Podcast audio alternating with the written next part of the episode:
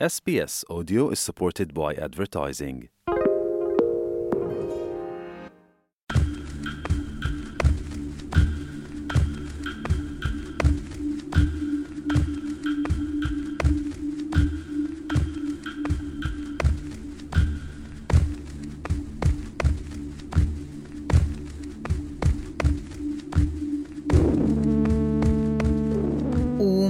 2017. godine delegati starosjedilačkog stanovništva Australije, to jest aboriđina i otočana Moreuza Torres, okupili su se na osnivačkoj nacionalnoj konvenciji prvih naroda Australije u blizini Ulurua i prihvatili takozvanu Uluru izjavu iz srca. Uluru izjava predlaže izmjenu australskog ustava, priznavanje autohtonog australskog stanovništva u ustavu, te predstavlja korak naprijed koji se temelji na istini, pravdi i samoopredjeljenju. Mi koji smo se okupili na nacionalnoj ustavnoj konvenciji 2017. godine, dolazeći sa svih tačaka južnog neba, sastavljamo ovu izjavu iz srca – Naša aboriđanska plemena i plemena otočana Torresovog Moreuza bila su prva suverena nacija na australskom kontinentu i pripadajućim ostrvima, kontinentu koji smo posjedovali upravljajući njime po vlastitim zakonima i običajima.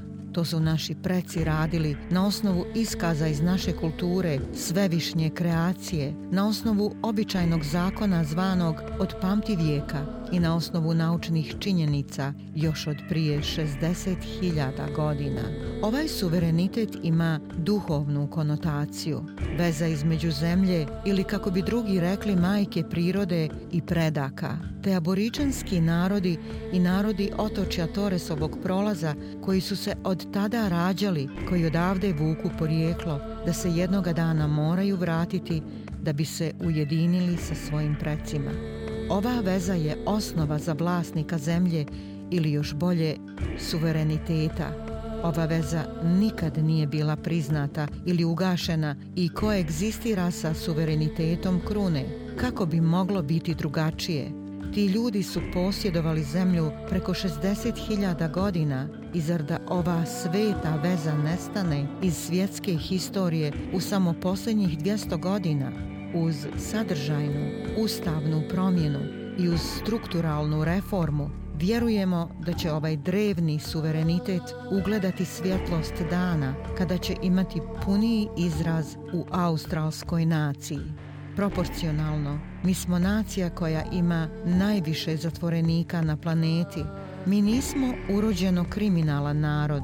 Naša djeca su otuđena od svojih porodica u neviđenom broju. Ovo ne može biti zbog toga što mi nemamo ljubavi prema njima. I naša omladina čami u pritvoru u sramotnom broju. Oni bi trebali biti naša nada u budućnost. Ove razmjere naše krize jasno upućuju na strukturu prirode našeg problema. Ovo je muka naše nemoći. Mi tražimo ustavne reforme koje će omogućiti našim narodima da zauzmu pravom zasluženo mjesto u svojoj zemlji. Kad mi budemo u mogućnosti da kreiramo svoju sudbinu, naša djeca će procvjetati. Oni će koračati kroz dva svijeta u kojima će njihova kultura biti poklon njihovoj zemlji. Mi zahtjevamo da se glas prvih naroda uvrsti u ustav.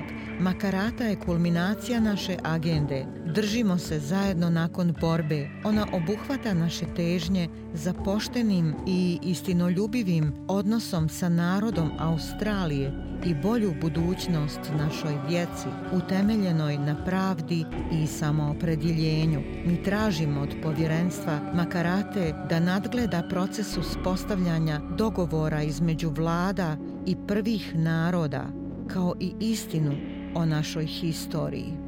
1967. godine bili smo prebrojani, a u 2017. godini mi zahtijevamo da se čuje naš glas. mi napuštamo naše kampove i započinjemo vlastiti put preko ove ogromne zemlje. Mi vas pozivamo da hodate s nama, da stanete uz nas, uz pokret australskih naroda za bolju budućnost.